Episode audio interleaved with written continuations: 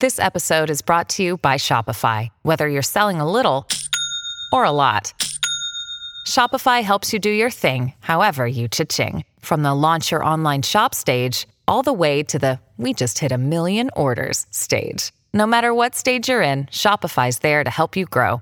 Sign up for a $1 per month trial period at shopify.com slash special offer, all lowercase. That's shopify.com slash special offer.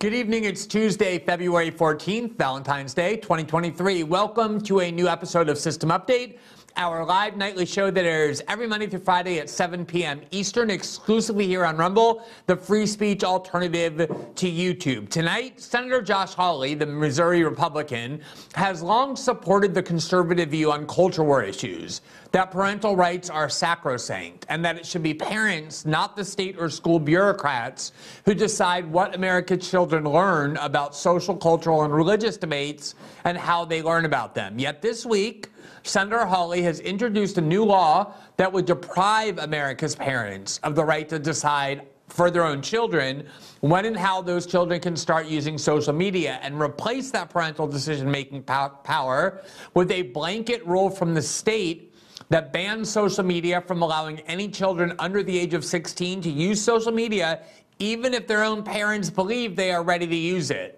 We'll examine the values in conflict as a result of Senator Hawley's bill and whether it can be reconciled with the banner of parental rights, which the American right has been waving as part of the cultural wars. And then in our interview segment, we'll speak to the in- independent investigative journalist David Sirota about the ongoing health and environmental crisis in East Palestine, Ohio, caused by the derailment of a northern Suffolk train carrying dangerous chemicals, which, as the result of fires, have been released into the air. We'll discuss with him the role played by Transportation Secretary Pete Buttigieg in all of this, the media's rather conspicuous non coverage and how the powerful lobby in this industry has shielded these train uh, and industries from reasonable safety standards. As we do every Tuesday and Thursday, as soon as we're done with our one hour live show here on Rumble, we'll move to locals for our interactive after show to take your questions and comment on your feedback. To obtain access to that after show, simply sign up as a member to our locals community. The red button is right below the video player on the Rumble page. For now, welcome to a new episode of System Update, starting right now.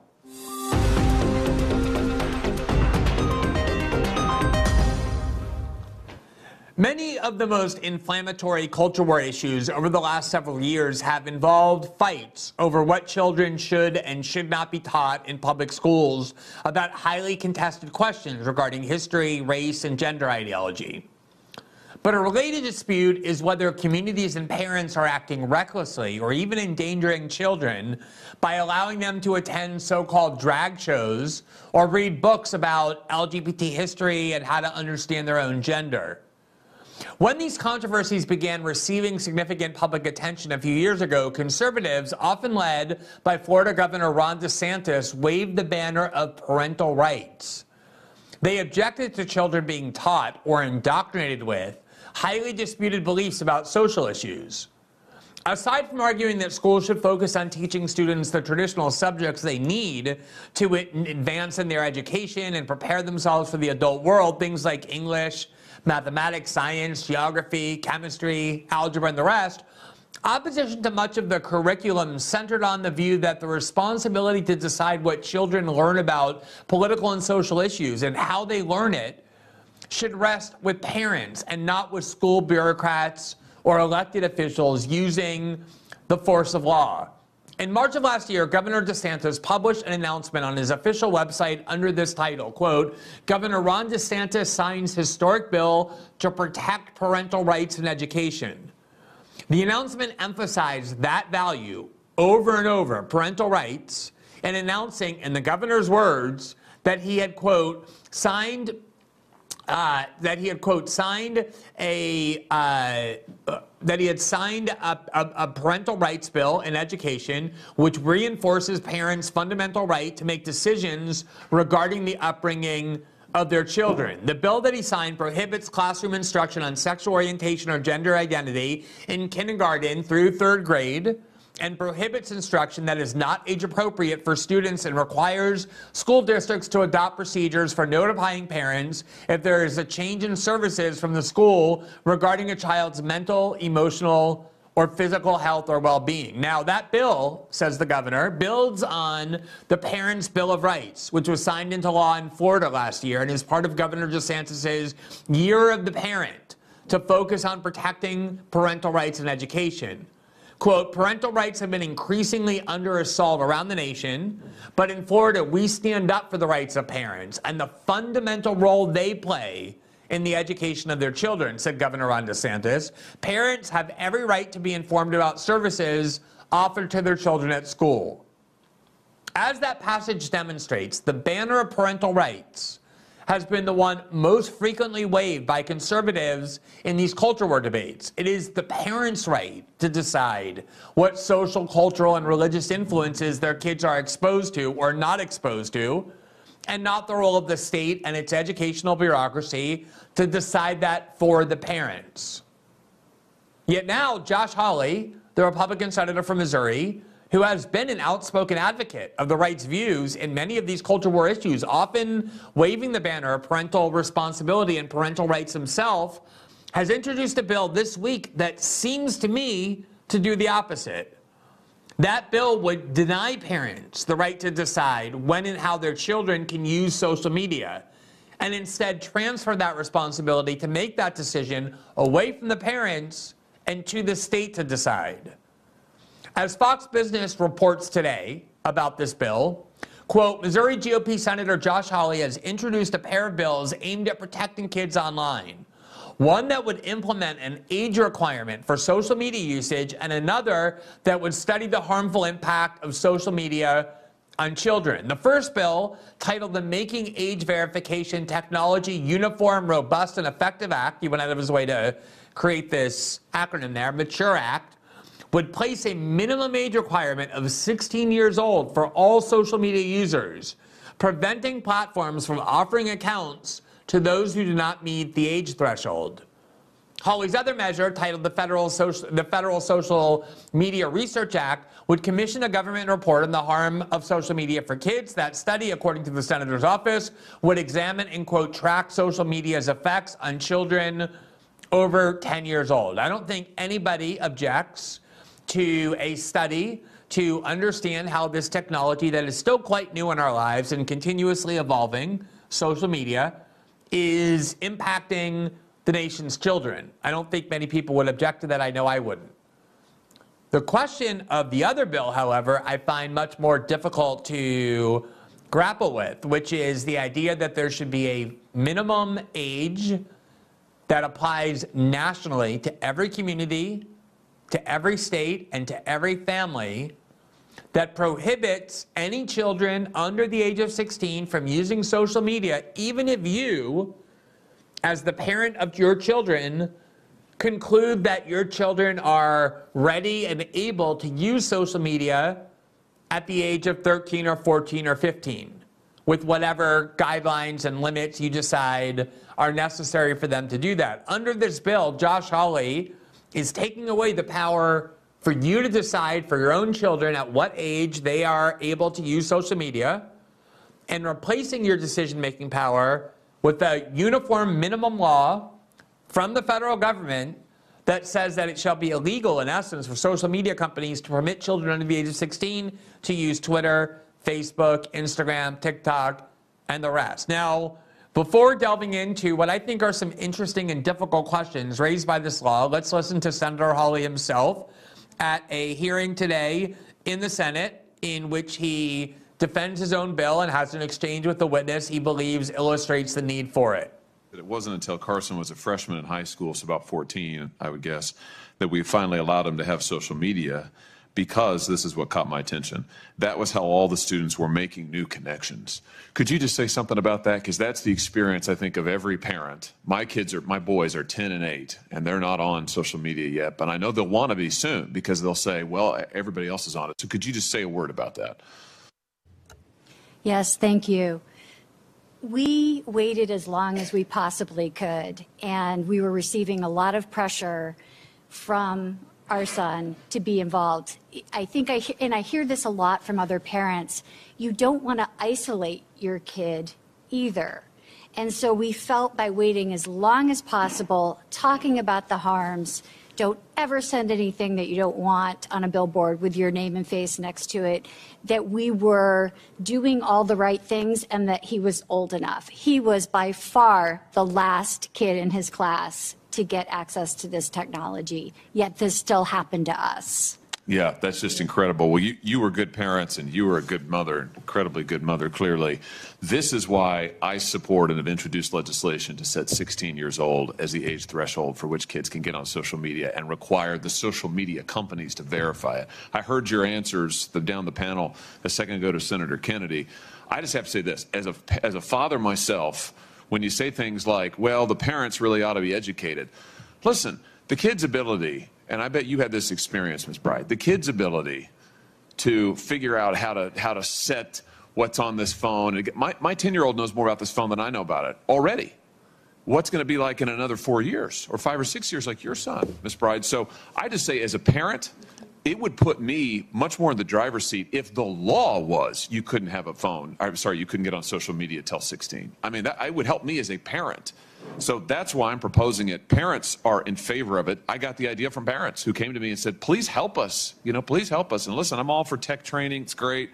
But I just don't think that's going to cut it. So I've introduced legislation to do it. Let's keep it simple. Let's just let's put this power in the hands of parents. I'd start there.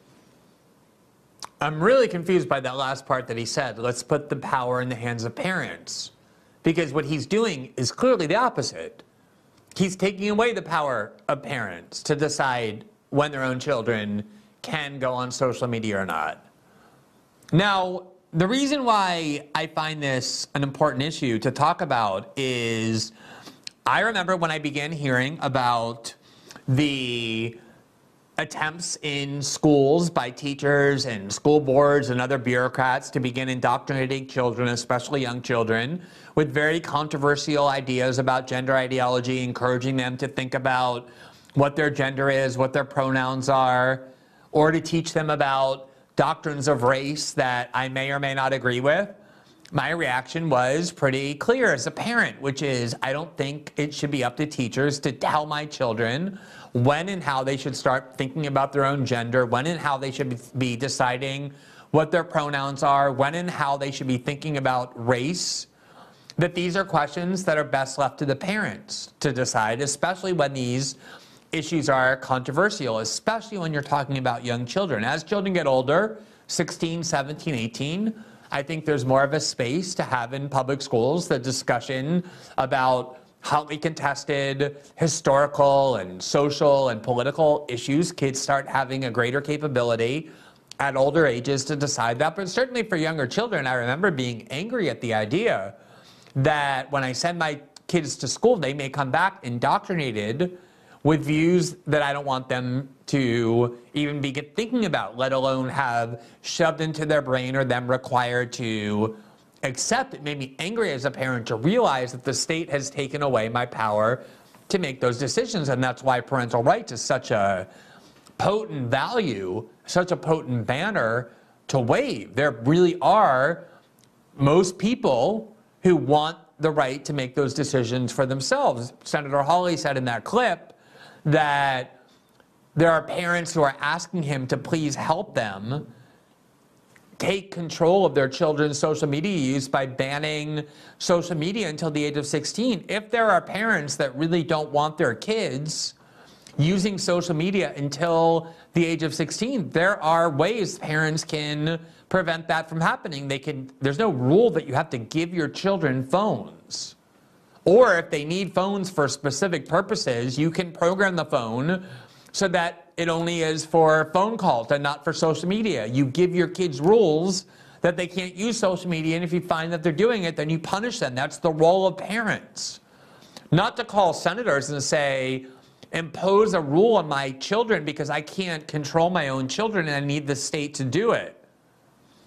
Beyond that, what if you are somebody who, unlike Josh Hawley, thinks your kid is ready at the age of 13, 14, or 15 to use social media and that they can benefit that way.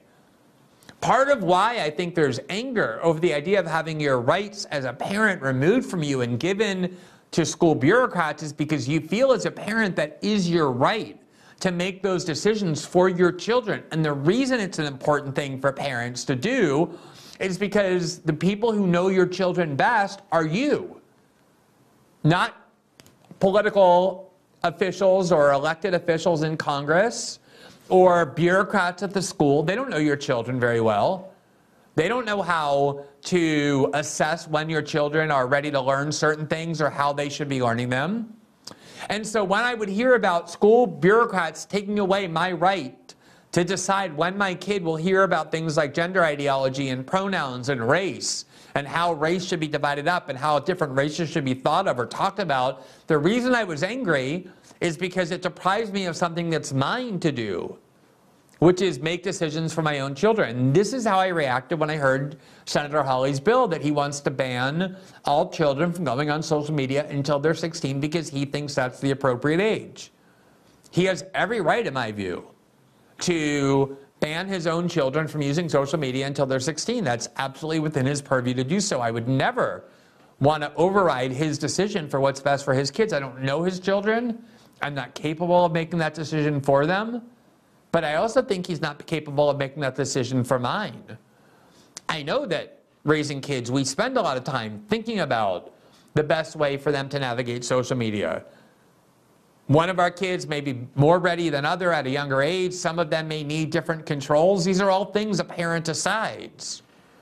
And there are positive aspects to using the internet and using social media, in my view, before a child turns 16 years old. There are things that they can learn, there are ways they can keep up with their peers. And I don't want the government making that choice for me, even if I ultimately conclude that 16 is a good age. Maybe I want it to be 17 or 18 or 13 or 14. Now, Senator Hawley claimed that most parents support the idea that the state should decide rather than them at what age their kids can use social media. But if you look at actual polling data, the reasons why so many Republican politicians are waving the banner of parental rights is because Republican voters have told pollsters they really believe in it. Here is a poll from published by the Washington Examiner in February of uh, February 14, 2023. So I believe it's just uh, today. In fact, yeah, I did. I saw this poll today. It's a new poll just released of Republican primary voters. And here you see the headline Primary voters want GOP contenders to lean into culture wars.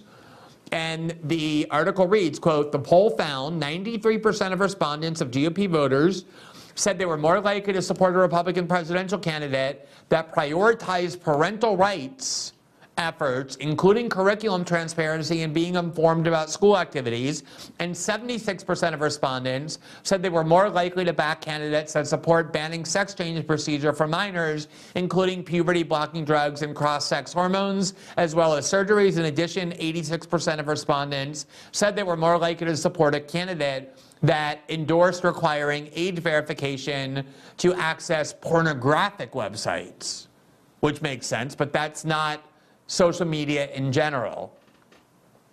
Now, I do want to acknowledge the other side, which is we already do have laws that take away parental rights in many ways. If, for example, you decide that alcohol is something that your child is capable of consuming in a responsible way at the age of 15, or you want to start teaching them about the fineries of various wines and vineyards and have them start sampling wine and developing their palate for wine at the age of 16, you don't have the right to make that decision for your children. Under the law, it is a crime for you as an adult to give alcohol to any underage child, including your own children. So that's an example where the state has said, we don't care how old you think your kids should be when they first taste alcohol. We're going to take away that choice for you and we're going to impose on you a law that says you can't give alcohol to your kids until they're 21, even if you think they're ready for it beforehand. The same is true for certain films. You cannot take your kids to an X rated film, even if you think they're capable of handling it. There are a lot of different laws that govern when kids can do things that are decided not by the parents, but by the state. But that is the point, is if you're now marching under the banner of saying it's the parents that are best suited to make choices for their own children about what their children should and shouldn't learn and not the state, then you have to start grappling with how Senator Hawley's law, which he somehow justified on the grounds of parental rights, even though it clearly does the opposite, can be reconciled with this attempt to take away the rights of parents to make that decision. Last year, I sat down for an hour long interview with Christopher Rufo, the activist who has been very effective in engaging in all kinds of activism around, for example, what children can and can't be taught in public schools. He had a lot of success in banning critical race theory and then gender ideology from the public schools, and he did so waving the banner of parental rights, saying, as DeSant- Governor DeSantis did, I don't want my kids being taught these things. That's my decision as a parent to decide when my kids hear about these things and not the state. And I understood that point of view and empathized it, with it a lot as a parent. But then I heard people like Chris Rufo and others aligned with him turning around and starting to say things that seemed at odds with that. For example, if other communities in the United States that are more progressive, say in Brooklyn or in San Francisco, want their kids' schools to teach them about gender ideology or about LGBT history because they think it's important for their kids to know, shouldn't those parents and those communities have that right to make that decision for themselves? Or let's say that a parent of a 12 year old thinks that their child will benefit from attending a drag show. I don't mean a sexually explicit one. I mean, just a wholesome entertainment of the kind like Milton Berle dressing up as a woman like he often did, or Robin Williams dressing up as a woman in Mrs. Doubtfire, or Dustin Hoffman doing so in Tootsie, or the show that launched Tom Hanks's career, Bosom Buddies, where they pretended to be women to live in an all women's dorm, that kind of a show.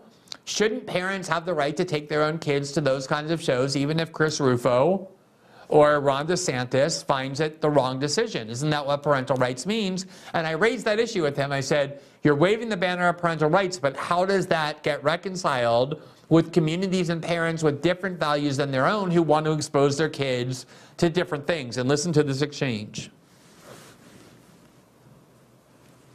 do parents have you know the this parental right banner that you're waving do those parents who see social issues differently than you have the same parental rights to decide for their children what's best? Yes, I, have said this on critical race theory. I'll, I'll repeat it here on these gender questions.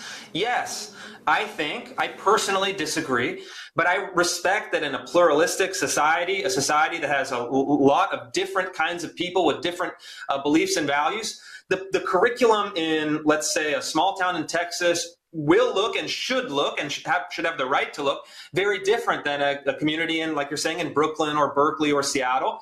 So I would respect the right of a school in, let's say, Seattle, Washington, to say we want to have this. I'll disagree. I'll debate. I'll try to persuade them why it's a bad idea. I'll try to uh, use my whatever power I have to to try to change that policy, to change that view. But ultimately, I respect a system of pluralism that lets these questions uh, move from a zero sum game of total control to a decentralized system of decision making. Uh, so that parents in a state like Texas should have the, the confidence, should have the knowledge, should have the power to say, we don't want drag queen story hour in our schools. In the same way that, uh, you know, like a legislator in California said, he said, we actually should have mandatory drag queen story hour as part of our state curriculum. I agree. But again, I respect that these things are going to be different. Um, and that's the way our system works. And I think that it would be hypocritical and I think also wrong if I were to say we need to ban it because it's ultimately, you know, terrible and I should be able to impose this on other people outside of their All right, so that seems consistent to me. He's saying, look, I have strong opinions about what parents should expose their children to and at what age, but I don't think I have the right to impose on them my own value judgments about that. That's up to them as parents. Just like it should be up to me what my kids hear about race and gender, and that's why I don't want the schools teaching my children things that I haven't agreed for them to be taught. I think that makes perfect sense. As he said, the value is pluralism. You can't wave the banner of parental rights on the one hand when it comes to your own rights to have your own kids taught things you want, but then deny other parents the opportunity to make those choices for themselves.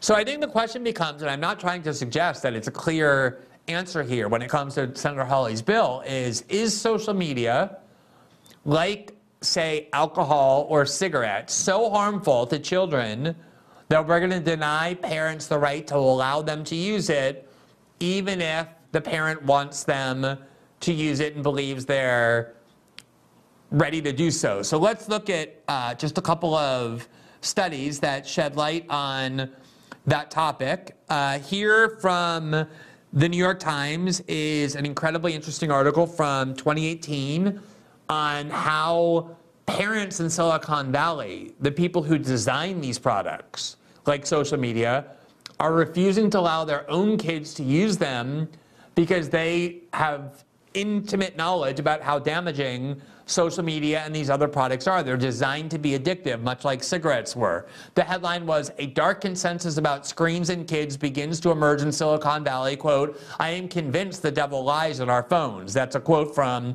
a Silicon Valley parent. The article reads, quote, a wariness that has been slowly brewing is turning into a region wide consensus. The benefits of screens as a learning tool are overblown and the risks for addiction and stunting development seem high. The debate in Silicon Valley now is about how much exposure to phones is okay. Tim Cook, the CEO of Apple, said earlier this year that he would not let his nephew join social networks. Bill Gates banned cell phones until his children were teenagers, and Melinda Gates wrote that she wished they had waited even longer. Steve Jobs would not let his young children near iPads. In the last year, a fleet of high profile Silicon Valley defectors have been sounding alarms in increasingly dire terms about what these gadgets do to the human brain. Suddenly, risk and file, rank and file Silicon Valley workers are obsessed. No tech homes are cropping up across the region.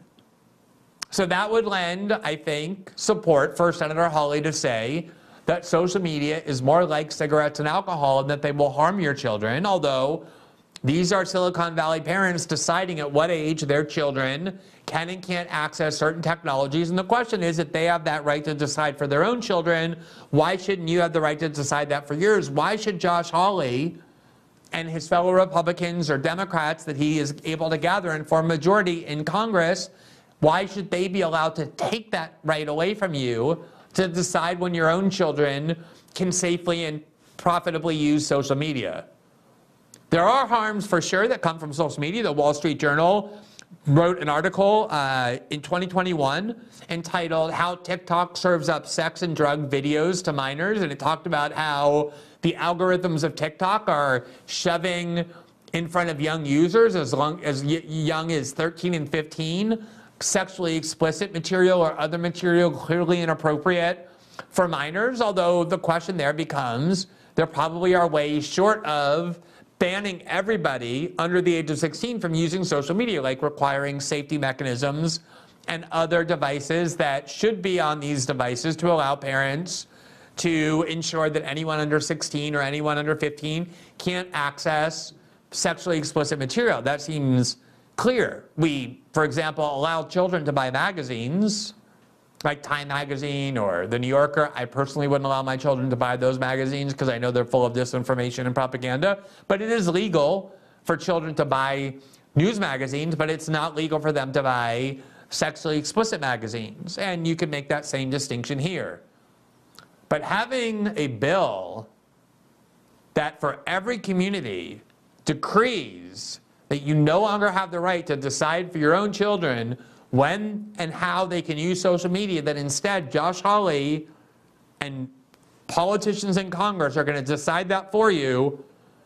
I'm open to the idea that there's some justification there, but at the very least, it's extremely difficult to reconcile that with the values of parental rights that have become the conservatives' number one value as they conduct themselves in culture wars. To me, the only consistent way to grapple with these issues is what Christopher Rufo told me, which is though he has very strong ideas about what is and is not appropriate for other people's kids, he doesn't think he should have the power to impose that on those people's kids. That is for their parents to decide. He just wants the right, as I want the right, to decide for my own kids when and how they're going to learn. So we will certainly follow this legislation and see if it progresses, but I think it's a very important question for everybody to start grappling with. What does parental rights mean? And in what context do we allow it or do we limit it?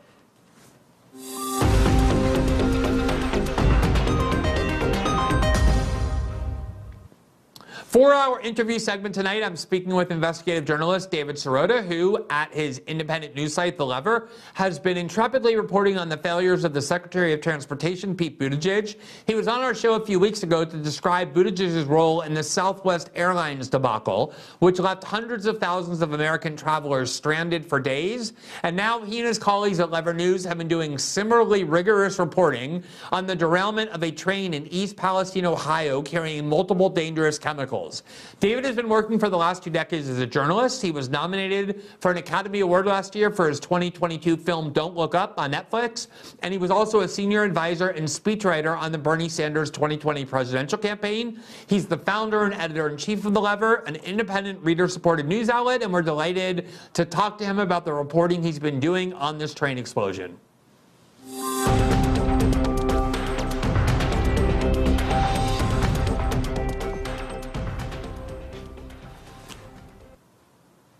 Good evening, David. It's uh, good to see you. Thanks for coming back on our show. Hey, thanks for having me. Absolutely. So we're here to talk to you about this train derailment of a Norfolk Southern train that derailed in East Palestine, Ohio on February 3rd. It released toxic fumes into the environment. We know that for sure. Let's just show a video of what it is that happened. There you can see some photographs. Partly because of the pandemic. We've faced issues from container shipping to all right, we'll get to the Pete Buttigieg video in just a second, but tell us for now, before we get to the role of Buttigieg and lobbyists and the Obama and Trump administration, all of which is relevant to these questions, what do we know about this derailment and the harm that it's causing in this community? Well, what we know is that this train was carrying uh, various toxic chemicals, including vinyl chloride. Vinyl chloride is, was actually a part of a big explosion, a big dr- derailment and leak in New Jersey uh, many years ago, which led to some of the uh, push for uh, rail safety rules that we'll discuss soon. But vinyl chloride is a acknowledged carcinogen. Uh, there was a controlled uh, burn of the uh, of the carcinogen. Uh, there's questions about why it was in, why it was sort of detonated, but upon impact of the derailment, there were reports of hundred foot flames. Uh, there were uh, you know it was a it was a huge explosion, and yet and again we'll discuss this, but the train wasn't even being classified as a high hazard flammable train, even though it was carrying uh, these toxic uh, chemicals, these obviously flammable chemicals. So you see the footage. We showed a little bit of it. It's obviously very alarming. You can imagine how frightened people in these communities are. I remember 9 11 when it happened. I was living in Manhattan, and we were all assured by health authorities that there was no risk at all to our long term health from being exposed to those burning. Uh, that burning building, that collapsed building, the plane that blew up, and yet, as it turned out, many of the workers, the first responders, 9 11, had very serious health risks along the way. One of the things you've been pointing out is how little media coverage there is of this. Pete Buttigieg did several Sunday shows and was not even asked about it. Here's a headline from uh, the Lever News in which you say, Lever Weekly, the man responsible, and you show there a picture of Pete Buttigieg. What questions should he have been asked on these Sunday show tour about what's happening in Ohio? Well, beyond the questions of, of how did the accident, uh, the derailment happen, there should be questions, uh, I think, about what were the uh, government policies that were changed in the lead up to this that have any relation to this? Uh, and, and the story is basically this after a series of derailments in the early, uh, excuse me, the early 2010s, there was a push to put in more uh, safety rules for trains carrying hazardous materials. Uh, and when the uh, it was in, during the Obama administration, and when the Obama administration put forward its its proposal, it asked for public comment. Uh, and the National Transportation Safety Board came to the Obama administration and basically said, listen, this rule needs to be broad. It needs to cover all sorts of different chemicals, uh, including what's known as class two chemicals, which were on this train. Uh, the Obama administration subsequently. And just, just let me interrupt uh, there. So, essentially, cla- class two chemicals. I assume these classes of chemicals are divided based on how hazardous hazardous they are if they were to leak. Is that right? That's that's exactly right. And Oh. and so what the Obama administration decided to do was to uh, limit the rule to mostly cover oil trains, trains carrying crude oil, and did not expand the rule to cover class two uh, chemicals, like as an example, vinyl chloride. Uh, so they weakened the rule. They narrowed the rule to who, which trains it applies to, and then uh, the rail industry lobbied against the other part of the rule that would have required uh, better brakes on the trains that the rule applied to. The idea was that even if even if the rule uh, didn't end up applying to a train like the one in Ohio, the the push was on to get the rail industry to start using what's known as ECP brakes. Right now, the brakes in the United States are mostly Civil War era brakes, if you can believe it. The idea being that ECP brakes, electronic brakes, uh, are better at deterring uh, and mitigating derailments. The Trump administration gets in, it repeals that part of the rule. All of that becomes what happened, or, or, or, the context for what happened in Ohio. A train that's carrying these toxic chemicals is not even classified and regulated as a high hazard flammable train, does not have these uh, brakes on it. And then the question becomes well, well, in the interim of Trump repealing it and today, what happened? Well, Pete Buttigieg, as Secretary of Transportation, did not move to reinstate the Obama era rule, did not move to expand the original rule to cover obviously high hazard flammable trains. Uh, and Pete Buttigieg, in fact, the agency has been considering a proposal to weaken, to further weaken brake safety rules. And this is all at the behest of the industry's lobbyists. Yeah, so let me focus on that part. Um, you know, I often am observing that there's this kind of mythology that the two parties can never agree on anything and they never can. They're always at each other's throats. They have radically different views of the world. And here you have three successive administrations, two Democratic, one Republican, who are essentially serving the same industry in exactly the same way, namely by repealing regulations they find costly. If you look at the first instance of this, which is the Obama administration, I remember very well the 2008 presidential campaign of President Obama and the 2012 presidential campaign as well against John McCain and Mitt Romney. And one of the causes he was most passionate about defending was the need to protect our environment. This is one of the differences we're told between the two parties is that Democrats are more devoted to environmental protection. Why would an administration so devoted to environmental protection scale back regulations that can only have one effect, which is lowering the safety requirements against accidents like this that could harm the environment. Why would that happen? Well, look, in, in fairness, the Obama administration did put forward uh, a, a rulemaking process to put in place some rules. So I think that that's a that is a difference. But I certainly think spotlighting the fact that they put forward a proposal there's industry pu- pushback, and then the proposal is narrowed and narrowed and narrowed. So a train like this and trains like it all across the country are exempt from those rules. I mean, what you're seeing there is that both parties' administrations have tended to side with the corporate lobby. Uh, and the question now becomes after a disaster like this, Will that continue? Remember, the original Obama rule came in response to a series of derailments. So we're in this kind of cycle of a crisis happens, the government uh, in, that's in power wants to look like it's responding. The devil ends up being in the details. The response, the first initial response gets a headline. The devil's in the details in the rulemaking. The response actually gets limited and narrowed. Then another administration comes in when people aren't in, and it repeals a rule arguing about cost. Uh, and here we are. So the real question, I think, is both to understand what happened and then ask what is the current regulator right now? What have they been doing? What will they do? And again, the, the, the Buttigieg led transportation department is considering a rule to weaken train brake safety uh, and, and, and testing of those brakes, and has not proposed to reinstate or expand the rules that were even on the books in the past. And so then the question becomes, well, why? Why are they not doing that? Right, that's my goes, question. Again, exactly. Why, who why, do, they, why, who do why, they answer to? Why exactly? That's my question. So you ha- that's exactly what I mean. So you have the Obama administration. They get into office. They do, as you say, seek to introduce this new set of regulations designed to make this industry safer. They conclude that certain types of safety mechanisms are necessary. The, the industry, of course, wants to fight against those because each one of those regulations takes out of the profits of this industry. They come to the government and they say, with barely anyone paying attention, these are things that got very little attention. This it was not part of the public debate. We don't want this particular regulation. We want you to keep this regulation away from us at least. And the Obama administration does it. The Trump administration appeases them even more. Why is that? Why does this industry have so much power to, to, to, to dictate the rules and regulations that govern their own industry? It's, it's a great question, and I want to add one thing here. It's a particularly great question because the brakes that we're talking about were touted by the same industry a few years uh, before the Obama administration. This is the, one of the craziest parts of the story.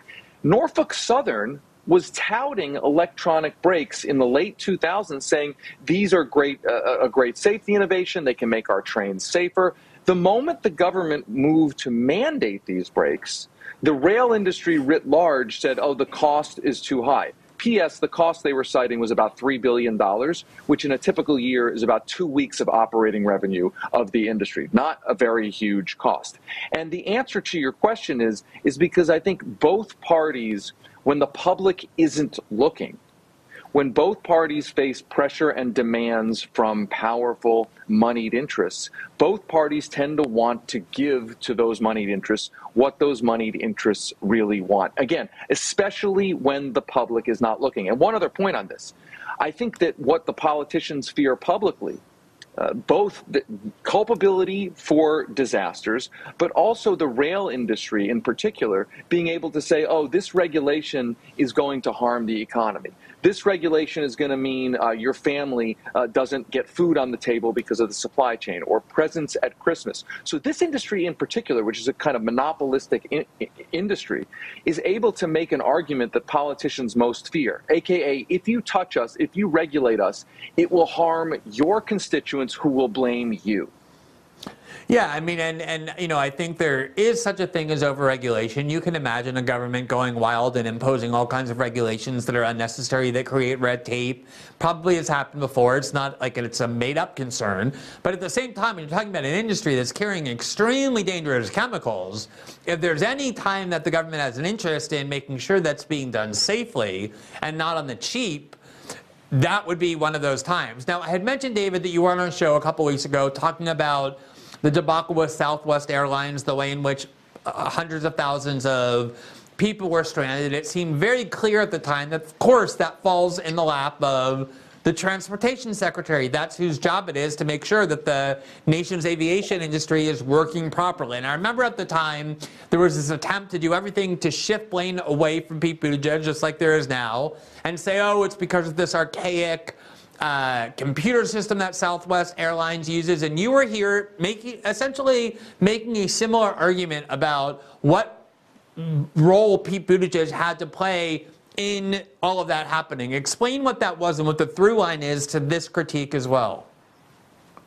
Look, the Secretary of Transportation has a huge amount of power as the chief regulator of the nation's transportation systems, in particular the airlines and the railways. Uh, these companies, whether it's Southwest Airlines or Norfolk Southern or anyone else, are making corporate decisions inside of a regulatory framework. So, in the airline situation, Southwest Airlines is making the decision not to upgrade its computer system, uh, premised on the idea that the chief regulator of the airlines, the Secretary of Transportation, is not going to, in any serious way, financially punish them when the system melts down. In other words, the, the company is making the decision that, yeah, we may screw over consumers, but ultimately, if our system melts down, uh, uh, the system that we haven't invested in because we don't want to make the expenditure, we won't really face much of a price for it. It's the same thing with the with the railways. The railway companies, again, uh, uh also a monopoly,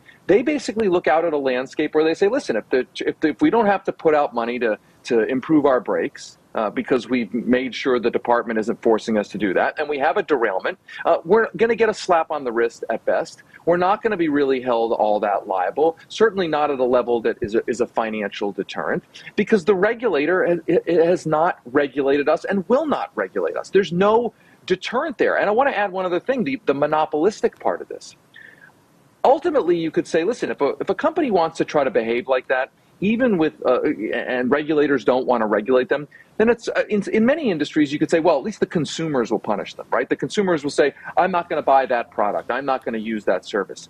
But especially when it comes to transportation monopolies, the consumers, the clients don't have a choice, right? How many different, uh, on the airline situation, how many different routes only have one or two carriers? On the railway system, it's even worse. If you have to take a good from point A to point B, you don't get to choose whether it's Norfolk Southern or another competitor. It's basically a monopoly. So you've got the worst of all worlds. The, the, the company isn't being regulated.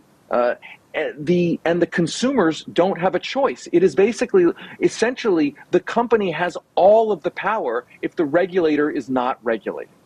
You know, David, I was just, uh, I don't know how much you heard of the monologue, but I was, you know, just going over this uh, bill that Josh Hawley proposed where he essentially wants to regulate social media by forcing them to prevent anyone under the age of 16 from using their service on the grounds that that industry is creating harm and therefore needs government regulation. And part of the poll that I referenced that just came out today about from Republican voters so, showed that overwhelmingly Republicans uh, want to use the antitrust laws to rein in the power of big tech. They think big tech is too powerful. It's time for the government to step in. Things that in Republican politics in the past you would never really hear about because Republican politics would always be against the idea of having the government regulate industry. I think there's this growing sense now that it's some of these corporations are just so out of control. They run Washington. They don't care about the public or the country that it's time to start reconsidering some of that it's always been the idea on the left. I mean, to be a leftist sort of means that you favor government regulation to keep industry safe and, and, and, and under check and honest. Do you feel like, given the value that Pete Buttigieg has to the Democratic Party, that he's kind of this rising star and this great asset for the Democratic Party, the future of the party, that there is a sort of willingness to overlook the role he's playing and not demand more of him out of fear that they might harm a, an important Democratic Party superstar in Pete Buttigieg?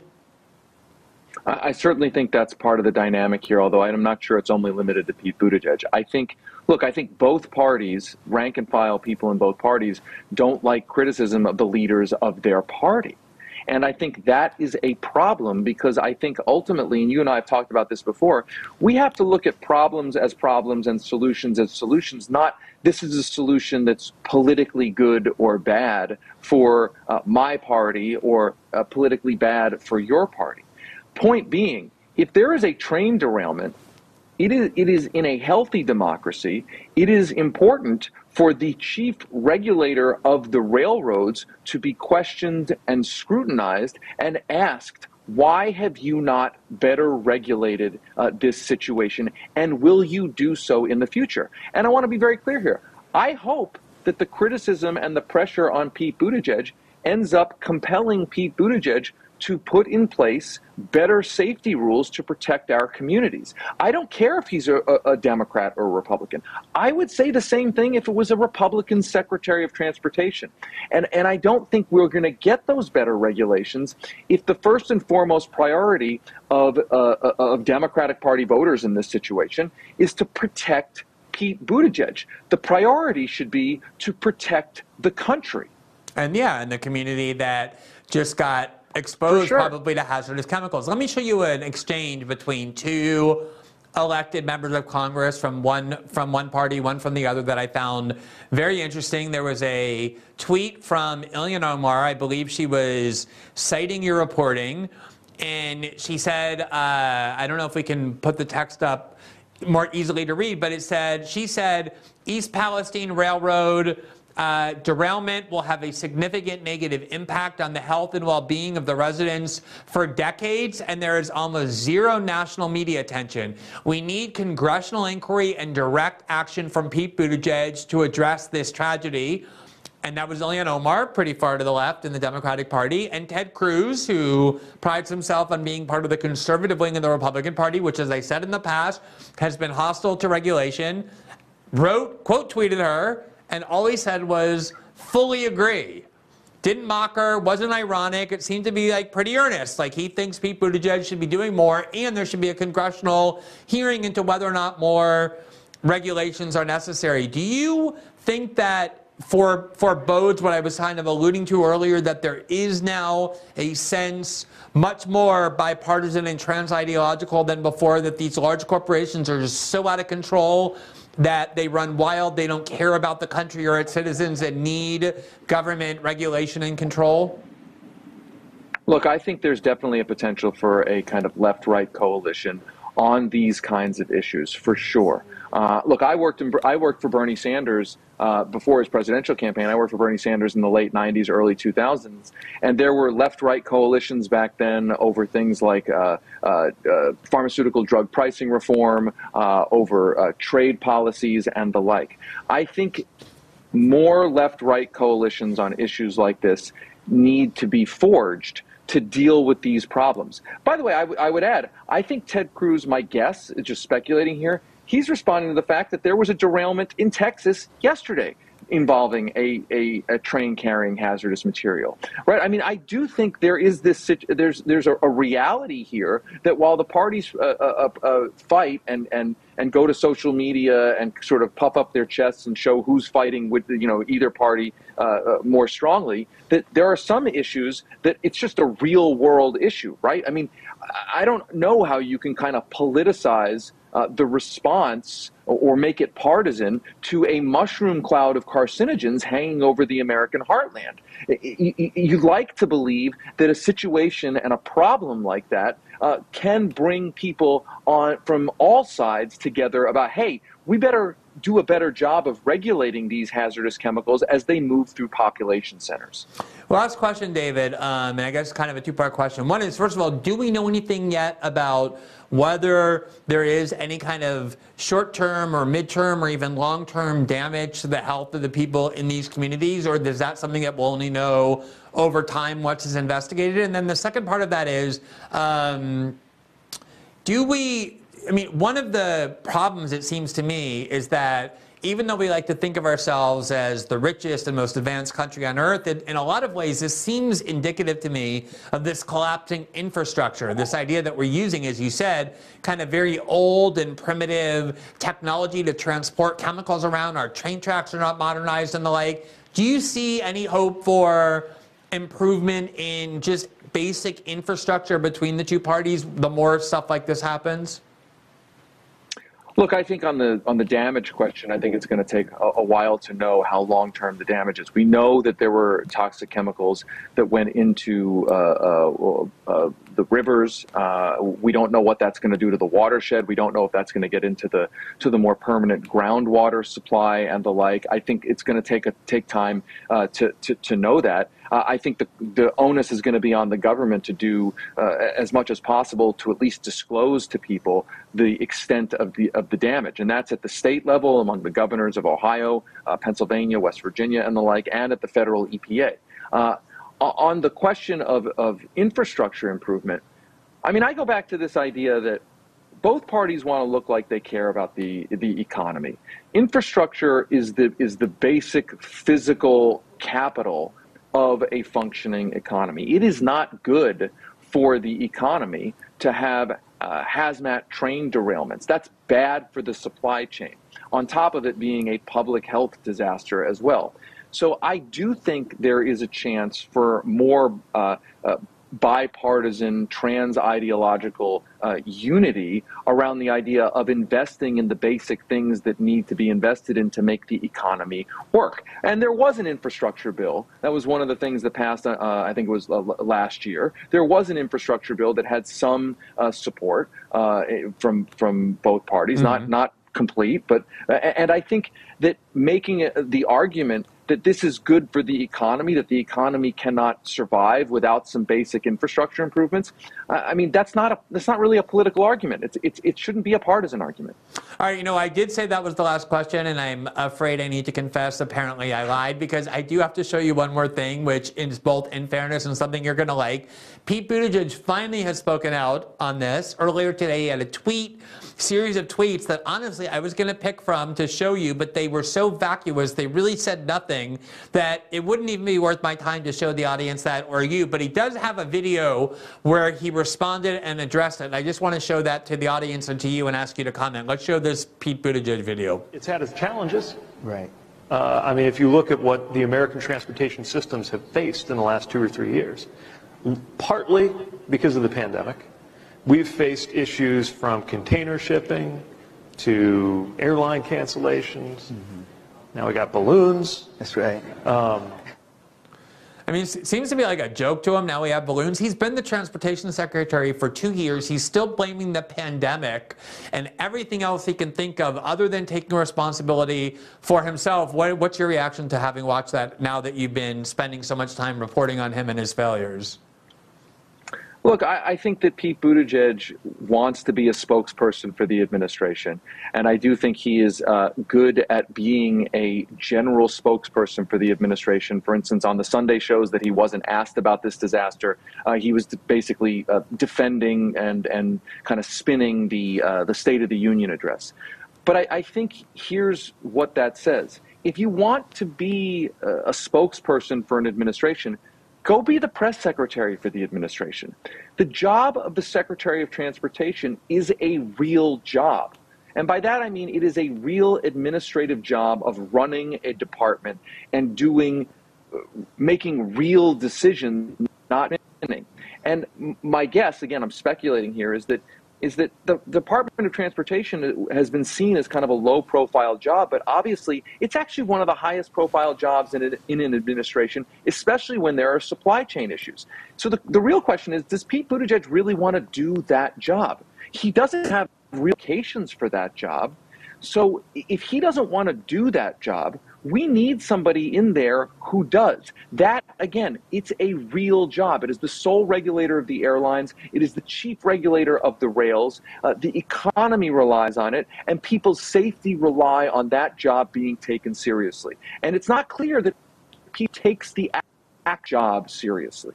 Yeah, I mean, we talked about that the last time when we were here, like the great mystery of why Pete Buttigieg ended up as transportation secretary. It seems like it was just a gift. It's the kind of thing you would usually give an ambassadorship to or some other thing. He just landed there with so randomly and arbitrarily. And you're right, I think he loves speaking about things. Honestly, the times that he's actually speaking about transportation, I find it weird because he so rarely does it. We hear from him on everything else. David, keep up the great work. Uh, for those of you who don't know Lever News, who are following it, you should. I think you can see that David, despite being open about his politics, is a reporter in the traditional sense. He holds all political officials honest and holds them accountable, which is what we need a lot more of. So, David, keep that up. And thanks uh, once again for taking the time to talk to us. Really appreciate it.